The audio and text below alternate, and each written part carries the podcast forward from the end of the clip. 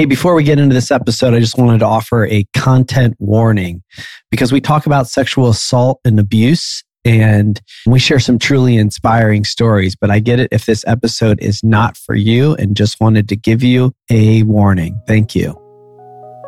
And I want to just say that there are no accidents. There's a reason why we're here. And there are, for you who are the listener, there is not an accident for you either that you're here listening to us. Thank you. Okay, today we are here with Magie Cook on the Gravity Podcast. Magie, whose birth name is Magdalena de la Cruz Cook Garcia, is a Latino businesswoman who was born in an orphanage in Mexico. She grew up in poverty along with 68 brothers and sisters. She missed her opportunity to play basketball for the Mexican national team because she broke her collarbone. Shortly after, she immigrated to the US on a basketball scholarship at the University of Charleston. She created Maggie's All Natural Fresh Salsa and Dips, a company that grew into a multi million dollar business within four years and distributed products across 38 states to major supermarkets such as Walmart, Sam's Club, Whole Foods, and many more. At the height of her success in 2015, Maggie Salsa sold to Campbell's Soup. Shortly after, she went back to Mexico and rescued 31 orphan children from a drug cartel. Magie is the author of the book Mindful Success How to Use Your Mind to Transform Your Life. In 2019, she began working with the AOF Hollywood Dreams International Film Festival to make a feature film about her story. We are here today with Magie Cook on the Gravity Podcast. Magie, thank you for joining us. Thank you for having me. I'm so excited. Yeah, I'm excited to have you too. I enjoyed um, being with you and John, uh, and and kind of seeing what you guys are up to, and you know, learning just a little bit about how rich of a life you've had, and how beautiful uh, and challenging your journey's been. And so, I'm really excited to have a chance to hear the full story and and share it with our audience. Sounds wonderful.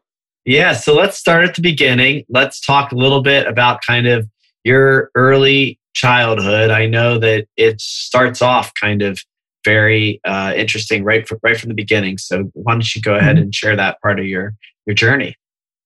Well, definitely not normal.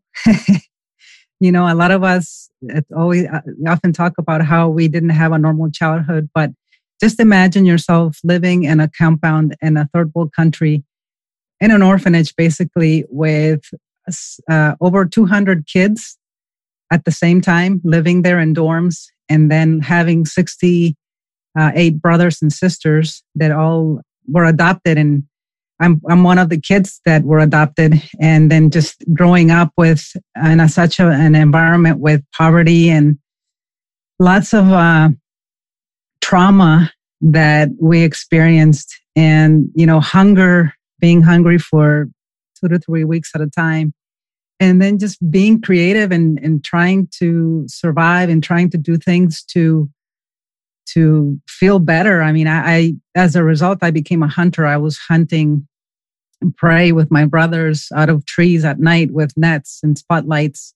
And we used knives. As a matter of fact i still have my original knife i used to hunt with wow. this thing wow. right here. Well, okay let me let me just hop in for a second Yes. Tell me, tell me the ages that we're talking about that you're actually in the orphanage. Oh gosh, I mean, we had kids that came in. At, we had we had a, a, mother that gave birth to a baby, uh, and I was I was 11 years old, and um, my, my caregiver, he was a doctor. He put me as the baby catcher, which was the horrible experience. Oh my gosh! uh, yeah, I, and, and, I guess I meant you know your age. So you you were from from zero to right how to right. how old how old were you when you left the orphanage? 18. 18. 18. So you spent your yes. entire young uh, childhood and young yes. adult life in the orphanage, and you know incredible, really. I mean, I just kind of like have to pause for a second to think about that because, you know, it, it, it, had to be such a traumatic experience. I mean, you just started to allude to one story that by itself would be mind blowingly, you know, difficult and challenging for uh, anybody, let alone a young person, 11 year old. I mean, tell me a little bit about kind of that trauma. What what was it actually like at the time? Not really even so much. We can talk about it in hindsight, but what was it like at the time for you to really experience uh, being in that that world? Well, there's a lot of kids, so there's only two caregivers. And when I was little, I was paired up with an adult, and when I was an adult, I was paired up with a little kid. So, and then in essence, we grew ourselves up.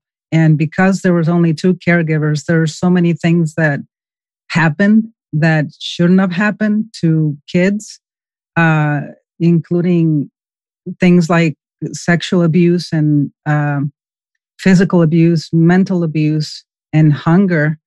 And I still like to say that they they try to do the best that they could with what they had, but I still think that it was just not a normal situation to have a place with so many kids and only two people to two caregivers. And, what was considered to be an adult? I mean, because you said you left at 18. So how old were you when you started to care, or how old were your caregivers?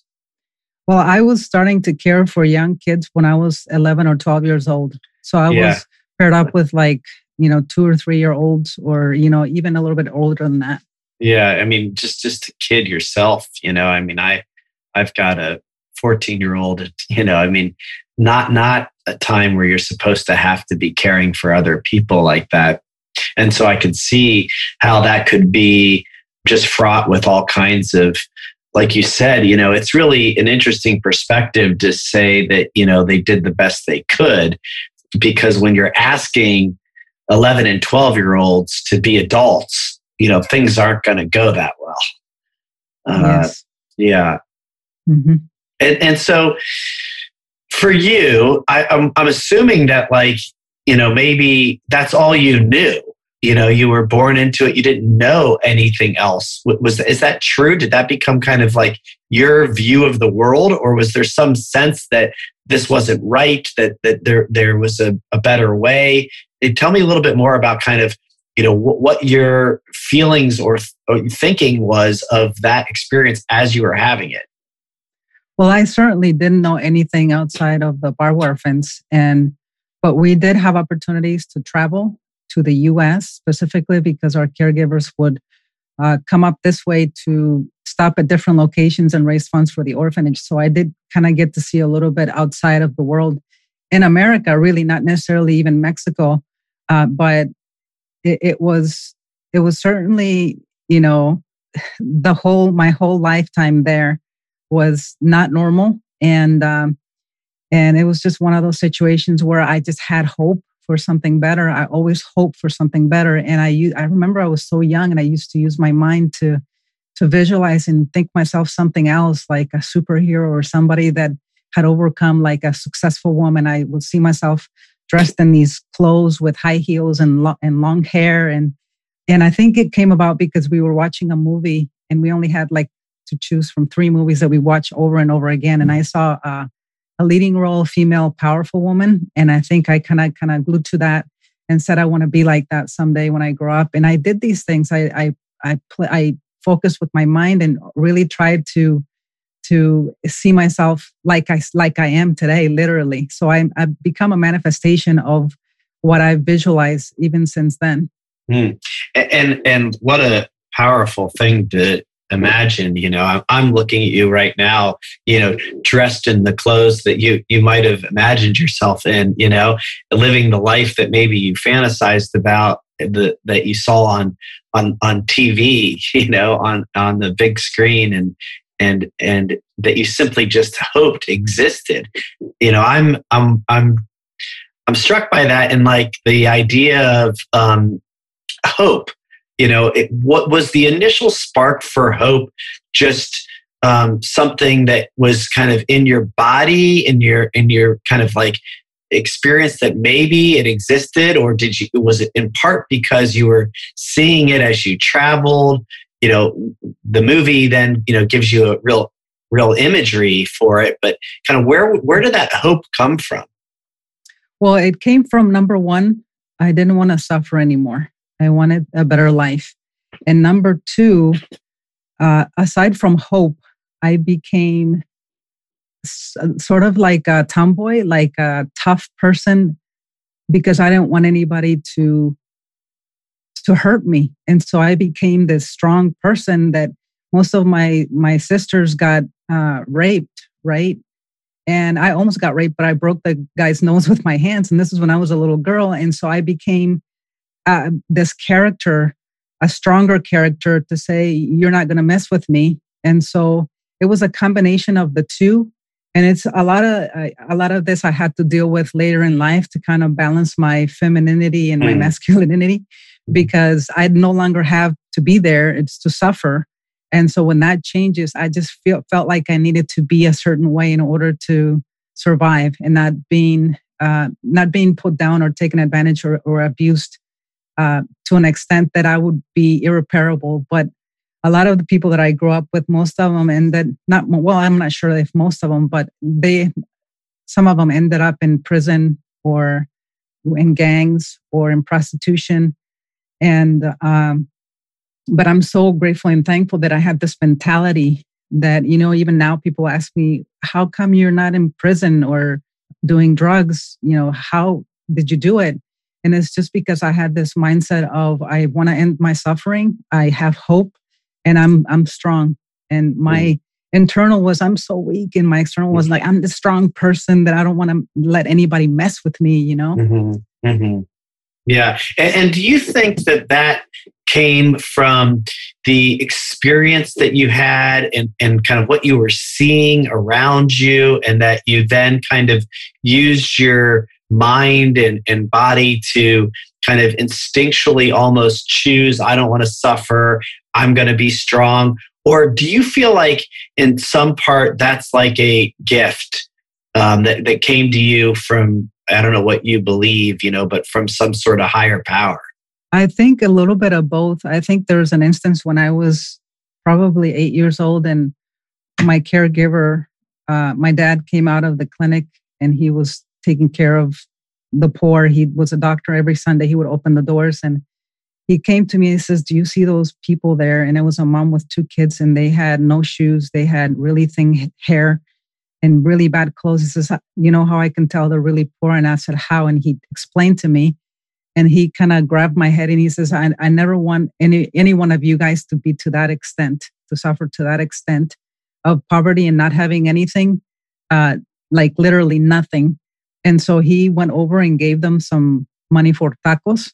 And then I remember just looking up to the sky and, and thinking, like as if I was hearing or also speaking something at the same time, saying, I'm going to be some somebody, something that I'm going to come out of here and I'm going to show that anybody that's in, in a situation like ours that we can make it through. Wow incredible. And so it's interesting because even with all the abuse and all the neglect and all the trauma you know that there was somebody there that was still saying you know with with a, a, an intention of having you not i don't know maybe maybe you know have some level of success even if it was just the kind of most minimal level of having basic needs. Um, there was somebody there that still was thinking about that at all like how, how is that to have kind of somebody almost expressing some concern and care for you and yet you know all the kind of um, you know abuse that was happening at the same time? Yes and that's really you know something that because he there were just two of them two caregivers and they couldn't really take care of all of us. And one of the things that we struggled a lot with and she would tell him stop giving the money away I don't care if you give it to the poor because he felt like he needed to help people, the poor, because he was a doctor. But he ended up giving all the money away to them before he would feed us. And so that was one of the things that they fought about a lot. And actually, every Thursday, he would get a package from Morelia, a city that was about two hours uh, uh, away. And sometimes he would get a thousand bucks, and you could tell because he was so happy, he was jumping. And sometimes he would just give it all away, and he was sad, depressed, and that's some some sort of like um, money issue that I had with seeing him how he was reacting to money that I had to fix mm-hmm. later on in life strains of that but the suffering part of it is just imagine having two caregivers, two parents with all these kids. They're impossible to watch for, and they will do things. Things happen. Um, and just to make it clear, I am one of eight biological kids of theirs. Okay. But we suffered more because we, I heard him telling her one day when I walked into the kitchen not to pay attention to us because he was afraid that the other kids who were adopted would run away or would feel less because we were being. And so that's why I believe that we're so close, uh, the eight of us to this day, because yeah. we suffered like that. And things happened where we would get punished even worse because they we the, the other kids were believed more than we were on anything even if we didn't do anything. So that was very traumatic for for us.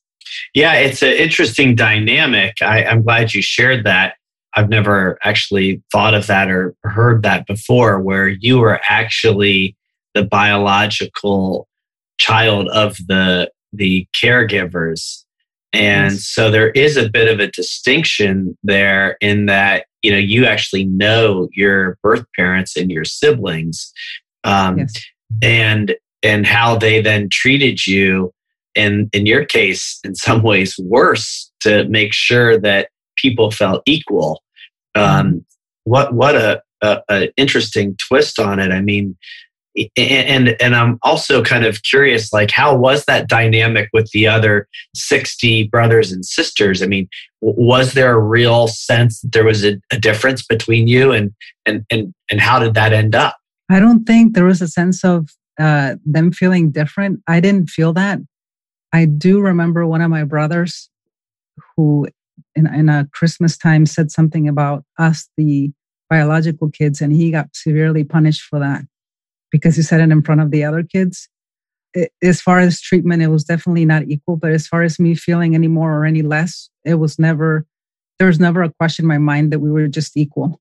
Mm-hmm. But it was just the, the fact that we suffered more that I had sort of some kind of uh, resentment towards that, those act- actions. Mm-hmm. Mm-hmm. Magie, you know, you you I know your story, and and I'm anxious to kind of get into kind of how you immigrated to the U.S. and and kind of the role basketball played. I, I want to talk about. I mean, there's a lot to talk about, you know, eh, um, from there. But before we do that, I, I'm curious.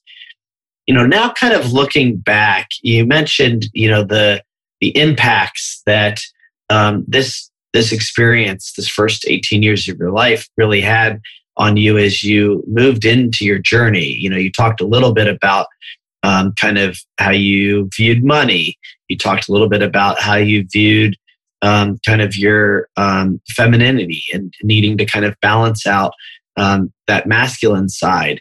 You, you know, tell me a little bit about kind of either those or other, you know, kind of trauma that you really experienced, you know, kind of what was formed, uh, what was molded, programmed that, that you've had to unpack and, and fix or change, um, shift. I don't know what the right language is. And, uh, and how, how did you do it? The biggest one that I can tell you is I would always tell myself love doesn't exist. And that's big. And I had to work through that because love does exist. and it's everything we are and all we are. And it empowers us to be even greater. The other thing that was huge for me was my caregivers were non denominational Christians. And so we were pro- preached the Bible. I know, I know the Bible front and back, basically. And one of the things that I that made an impact in my life um, that I remember was that even if you think about thought that you're going to hell. And I remember sitting in my room one day at the orphanage where the bunk beds were, and I was thinking, I'm going to there for five minutes not to think about thought. And then I thought one, and I was like, I'm going to hell. And so it was for me impossible to say that I would be saved even after life that to me was very impacting because I, I would, would think, how? How is this possible?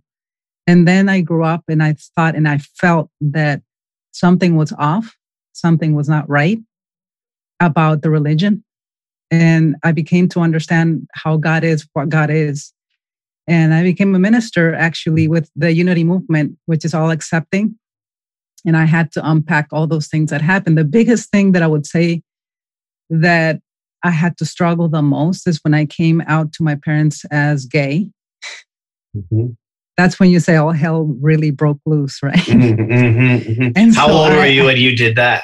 Oh, I I was 21 years old. I was in college and mm-hmm. I was very sad and depressed because I knew who I was, but I hated myself and I hated other gay people and I was so mean to them.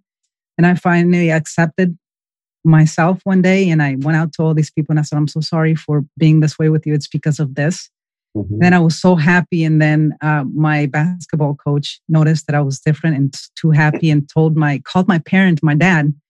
And said, There's something wrong with Magie. I think she's doing drugs. Come and talk to her. So he flies the next day and I'm there. And he asked me what's going on. And I said, I'm gay. And oh my gosh, um, I got beat up so bad mm. with wow. his fists. Wow. He took a Bible. He took me to the woods and I thought I was going to die. He took me to this mountain in West Virginia where he grew up.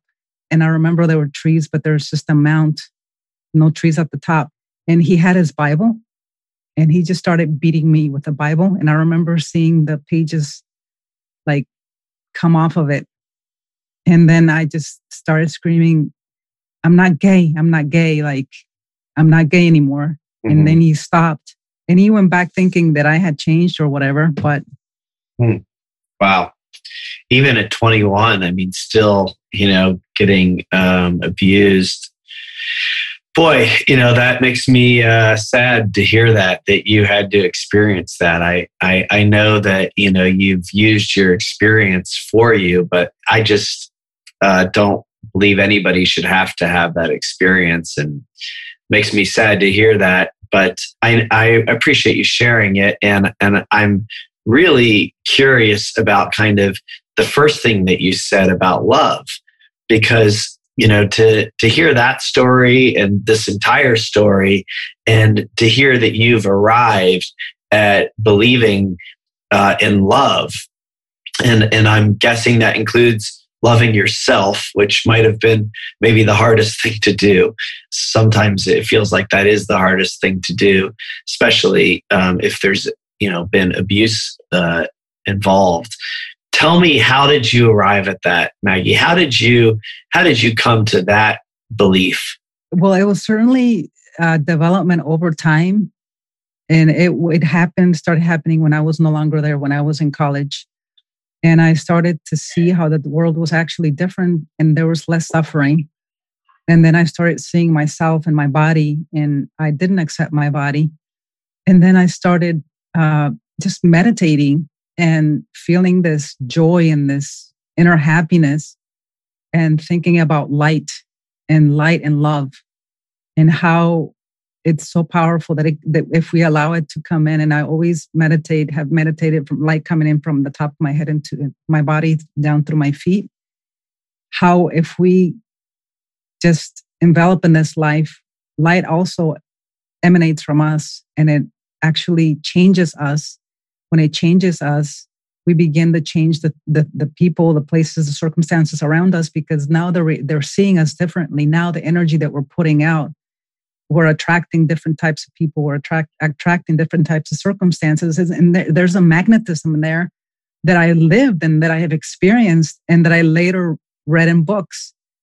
But just simply the fact of still having i believe i still had that light growing up because my mind was super focused on peace and quiet i mean I, I built a little cave on the side of a canyon that nobody could find and i would go there and i would be there by myself and meditate, not knowing what that meant. But because of that, I think maybe that perhaps kept my mentality where it was.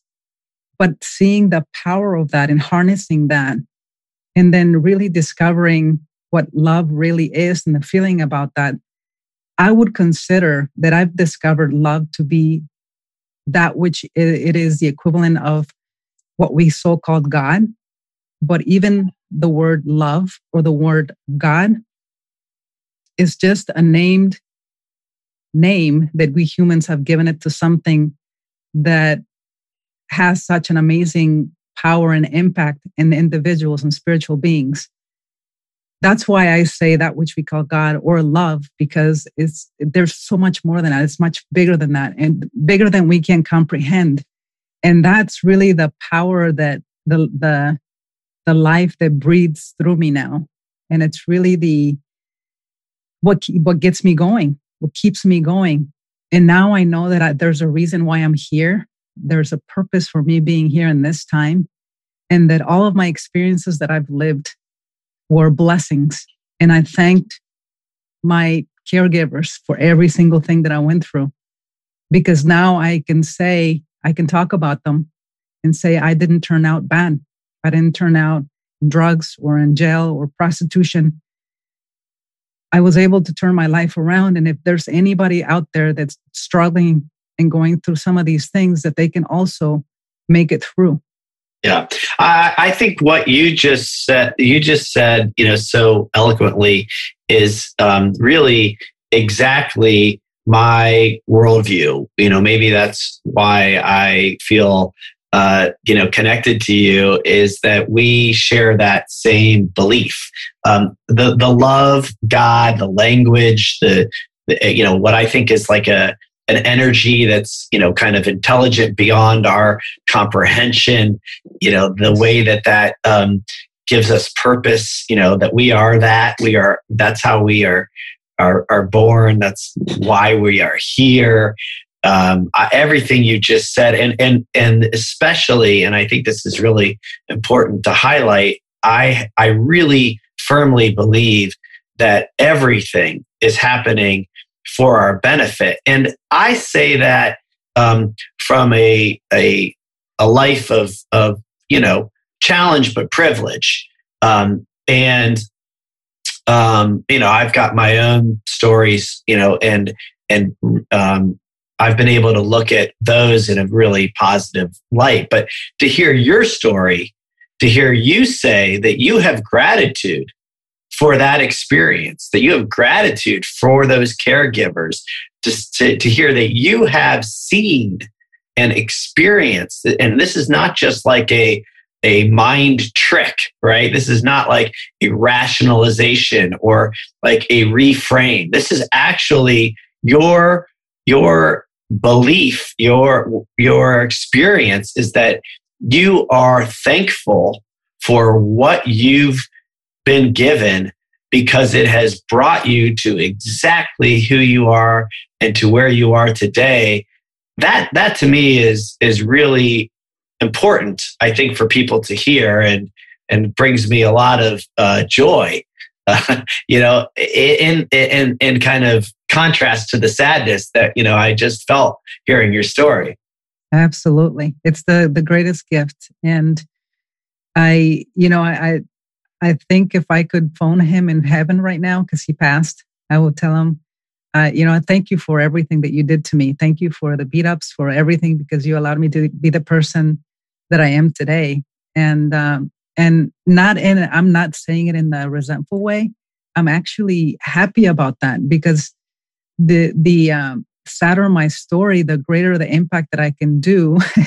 it's it's crazy as it sounds, uh, because I can relate to so many people when I coach people, whether it's in, in uh, uh, personally or in business. There's always I've never come across one single person that I cannot relate to, and it's mm-hmm. because of my experiences. And that that to me is the greatest treasure that I have.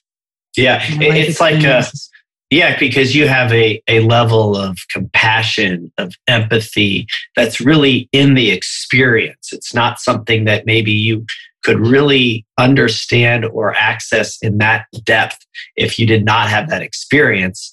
And you know, I think it's um, it's really uh, it's really interesting. You know, I, I think sometimes people might say, oh, how can you believe in God or how can you believe in something of, you know, a higher power, whatever, when, when that kind of cruelty cruelty happens. When, you know, when, when somebody, what kind of God would treat a child like that? You know, what kind of God would, right? Well, it, it's an interesting and, and a little bit of a kind of slippery slope, you know, but I'll just say, you know, because I know that that you agree that that, you know, for me, sometimes the challenge, no matter how hard or um, unfair it might appear, really does serve you in a way that maybe it, it had to be to to really get the benefit you know? Absolutely. and and i you know people might not agree with that but you know i i feel like that's true and and it's a lot um, more important that you feel it's true because of your experience. I don't want to tell somebody else who's been beaten and and you know abandoned and and you know uh, left and and traumatized like you have raped right? I don't want to tell them how to how to view it or that it's like happening for their benefit. I can't do that. I can't because that's not true for everybody but it is true for you. Yes. And and that's pretty uh, i think important for people to know. Mm-hmm. yeah. And, and, tell me i, I know uh, let's shift a little bit to to kind of your your life in the US as you do start to move on. You talked about playing basketball and coming out and starting to kind of come into this um, you know new life. Talk a little bit about that. You know, kind of what what you were starting to grow into as you start to move forward with your life. So, when I was in junior high and high school, I was always thinking about what can I do to come out of this place that can give me a an edge and I found basketball.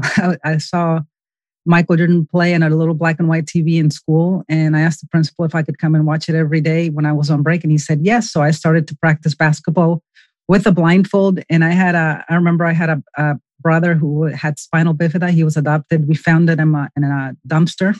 So I carried him wherever I went. And um, he started helping me to where to go with the basketball, turn right, left when I was had the blindfold. And I was just doing that and visualizing all these people coming at me. And so I became so good that when I was in high school, we won all the championships and the Mexican national team from Mexico City came and saw me play. They recruited me and I was like, yes, my ticket out. And I uh, waited for three months. I went up to see them. I got the, their letter, their admission letter. I still have that letter and waited for three months in the orphanage and we didn't get a call. And then one day, uh, my caregivers bring a football, American football, and I started to play with my brothers. And that day I broke my collarbone. And I went to my caregiver and he squeezed my shoulders backwards to see what was going on.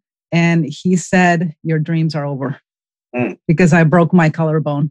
Mm. Three days later, I, we got a call from the Mexican national team and I couldn't go. And so, but I, I cried but I chose to believe that that wasn't the end.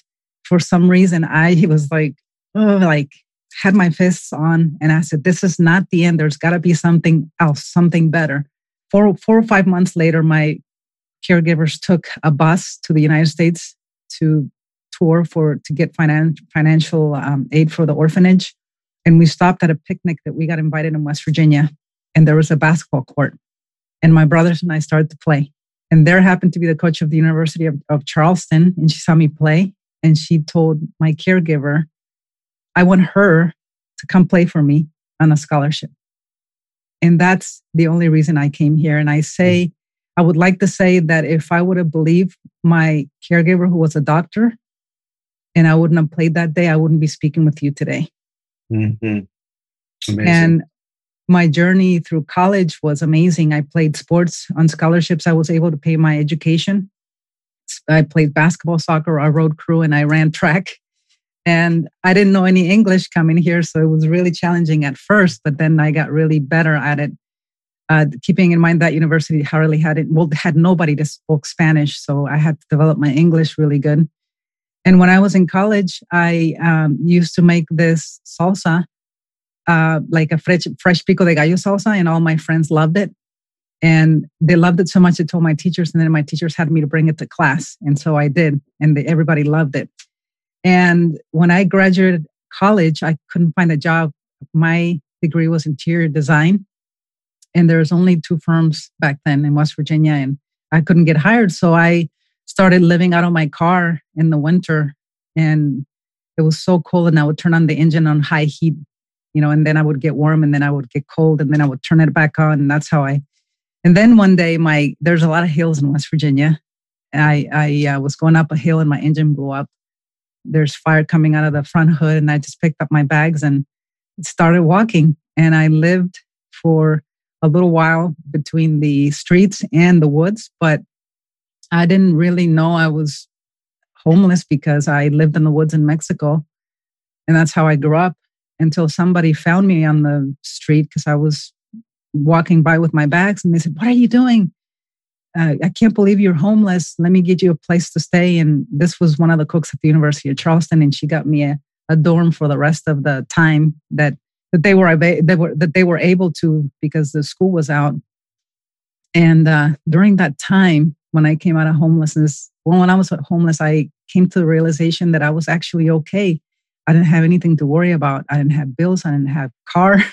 I didn't have anything but just me and all that is. So I had a sense of peace. And I think when that sense of peace came through, everything started happening to me mm. for me. Wow. And wow. Um, and a couple of uh, weeks later, some friends that I had from college entered me into a salsa contest for the whole state of West Virginia. Wow. Something that I didn't even know about. You didn't even know they were doing it? No. Yeah.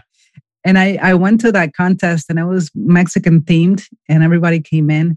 There, I think there was 15 contestants and everybody brought their uh, cooked jarred salsas. And I brought a pico de gallo, fresh salsa. Blew the competition out of the water. I won by a unanimous vote, first place. And everybody was at my table. Where do you sell this stuff? Where can we get it? And I'm like, uh, I didn't even know what to say because I was homeless. Well, I just came out of homelessness and I didn't have any money. And at that competition, there was a man that was dressed in a suit and he kept looking at me. That energy, when somebody's really looking at you piercingly, yeah. you can feel them. He came uh, towards me after the people kind of died down. He said, I, I can see something in you. I see that you have a fire and a passion because you really love this stuff. And I've been seeing you. I'm going to do something for you. He said, I'm going to give you something with one condition that someday when you're able to, you can pay it forward. And I was like, what is this man's about to do? Like, I have no idea who he is. Mm-hmm. And he pulled out his wallet and he gave me 800. dollars mm hmm And that's how I started Maggie Salsa. Wow. Who was he? I have no idea. You still I don't know? No idea. Oh my gosh. Wow. Huh. Well, I mean, really, again, kind of, um, I'm sitting here kind of in awe listening to you. The, the experience of you ending up homeless, the kind of immediate sadness I got that you didn't even know that that's that's what that was because that's how you grew up. And then, you know, the the mindset of realizing you're okay. In fact, you were at peace. You had no bills, you had nothing to worry about, no obligation. That in some way there was a lot of peace. You know, I think that's also kind of important thing to highlight that, you know, sometimes it's not the things that we think are going to make us happy, you know, sometimes a less is is a lot more.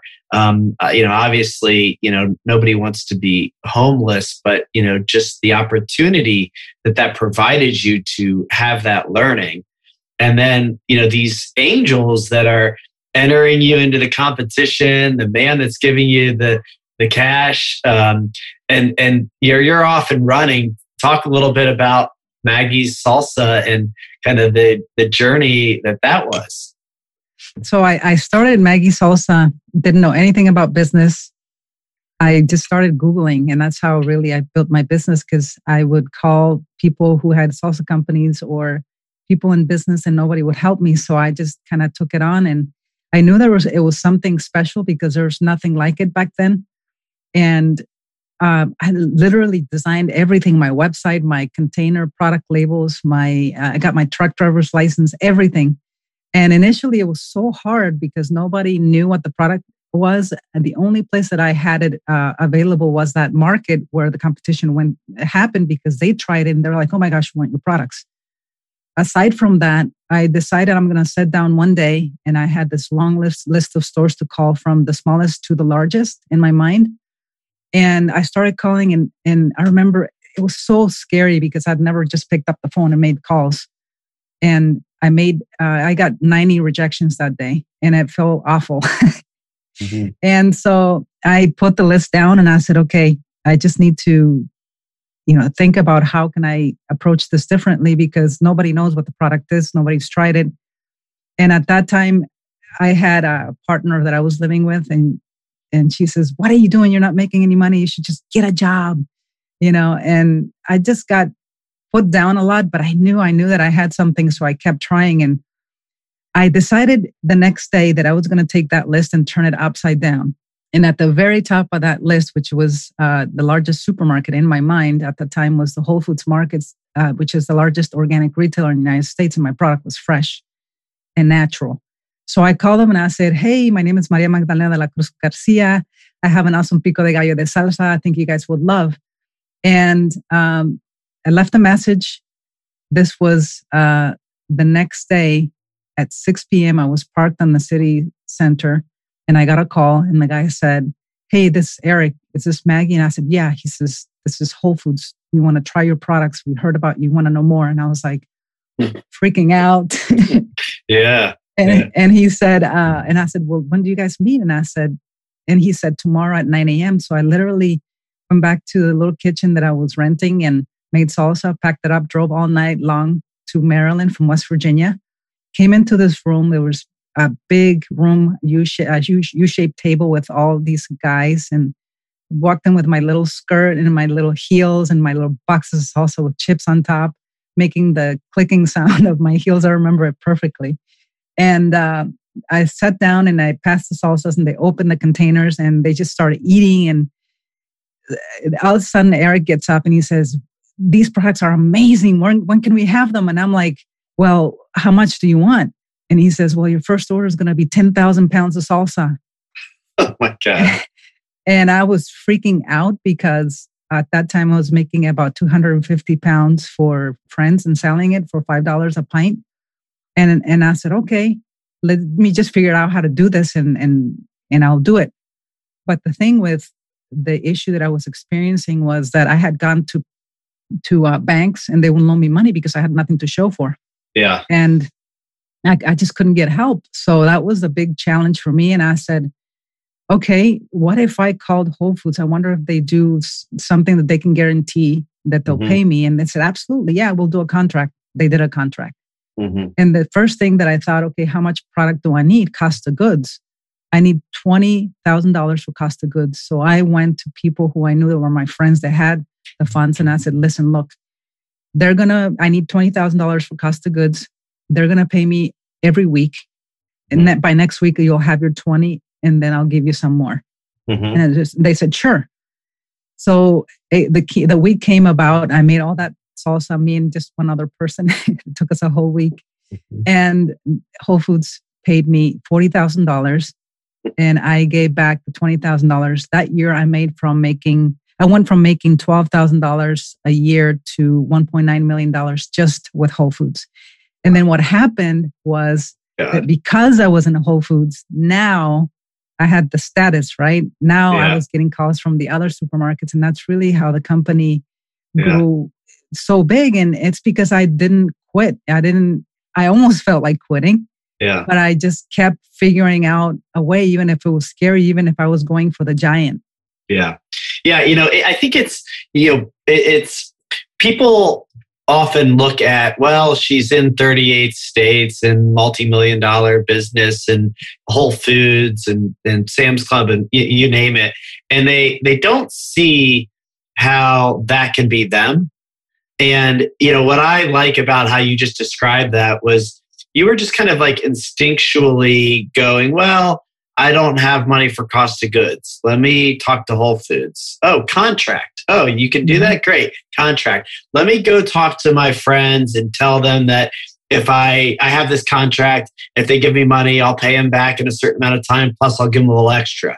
Right. That's like a, a an investment opportunity, right? But yes but right these are there's structure to it but you were just kind of kind of instinctually navigating how to make this work right and and that is really what it takes uh in in part maybe in large part to get to the 38 states to have a business, to operate a yes. business, to run a business.